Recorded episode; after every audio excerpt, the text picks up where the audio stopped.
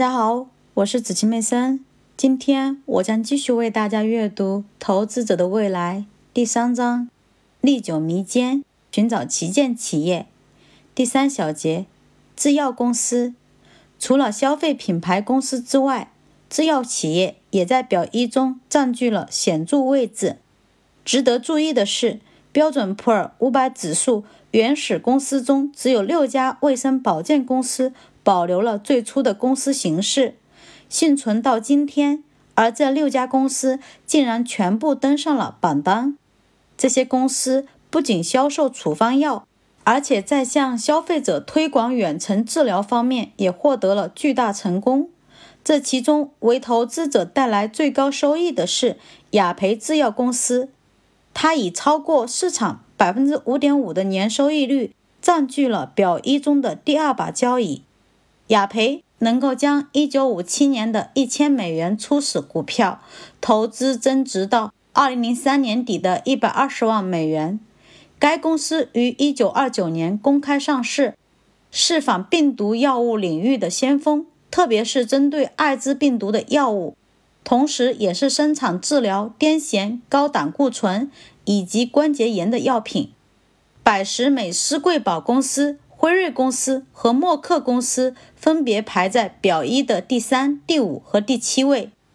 这三家公司都能将一千美元的初始投资积累到一百万美元左右。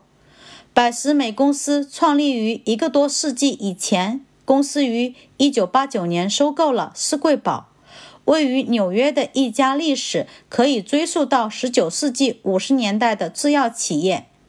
百时美施贵宝公司拥有一些家喻户晓的产品，比如 Excedrin 和 Bufferin，以及由附属公司 Min Johnson 生产的儿童营养品。该公司著名的处方药包括治疗高胆固醇的 Pravachol 和抑制剂 Plavix。辉瑞公司成立于1900年，该公司发现了抗生素和土霉素。在二十世纪五十年代推出索尔克氏疫苗和萨宾氏疫苗，并开发出销量最大的降低胆固醇药物 Lipitor。仙灵公司后来的仙灵保雅和美国家庭产品公司 American Home Products，二零零二年更名为惠氏公司，分列表一的第十五位和第十八位。仙灵原本是一家德国公司。第二次大战期间，由美国政府接管，并在1952年归为私有。仙林公司开发了抗组织胺药 c o r i c i n d o n 公司生产的其他药物如 Tinactin、a f r i n 和 Compton，以及1971年与宝雅合并后推出的 D-Gel 都获得了成功。美国家庭产品公司在20世纪30年代推出了 Preparation H。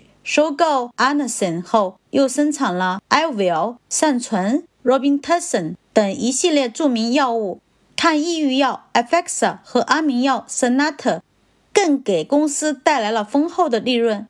因为一些关键性药品专利权的丧失，百时美、施贵宝公司和仙灵宝雅的股票价格在2003年底经历了大滑坡，比三四年前的巅峰时期下降了近四分之三。如果这两家公司能保持自己的市场价值，那么他们本应在表一中分别列第二位、第三位，紧随飞利浦·莫里斯公司之后。这六家制药企业和前面提到的十一家消费品牌公司一起，占据了表一中二十家公司百分之八十五的名额。他们都以拥有著名品牌为自己的特色。除了烟草生产商因为香烟消费量的降低，而涉足食品领域之外，这些公司的管理层都致力于发挥公司的专长，做公司最擅长做的事情，生产高质量的商品，并将市场向海外拓展。